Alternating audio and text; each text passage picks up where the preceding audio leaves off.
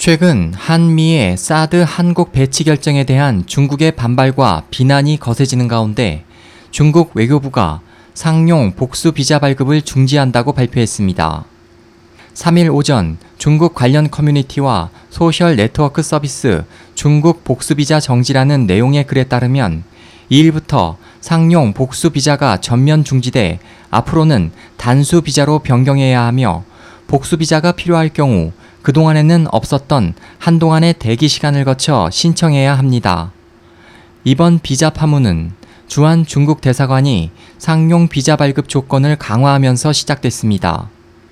그동안 상용 비자 발급과 관련해 초청장 업무 대행을 독식해온 M 여행사도 당국으로부터 자격 정지 처분이 내려졌습니다.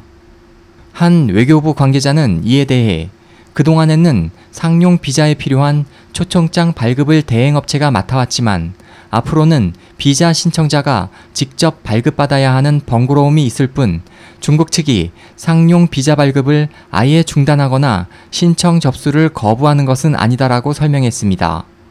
하지만 중국 대사관 공식 홈페이지나 중국 비자 신청센터는 비자 발급 조건 강화에 관한 안내문을 올리지 않았습니다.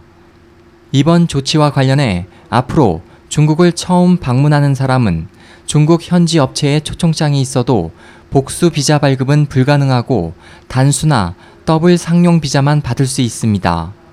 한편 중국 대사관은 3일부터 단수만 발행하던 관광 비자에 복수 비자를 신설했다고 밝혔습니다.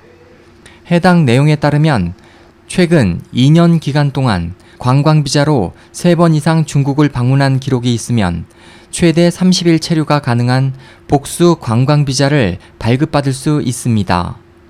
SOH 희망지성 국제방송 홍승일이었습니다.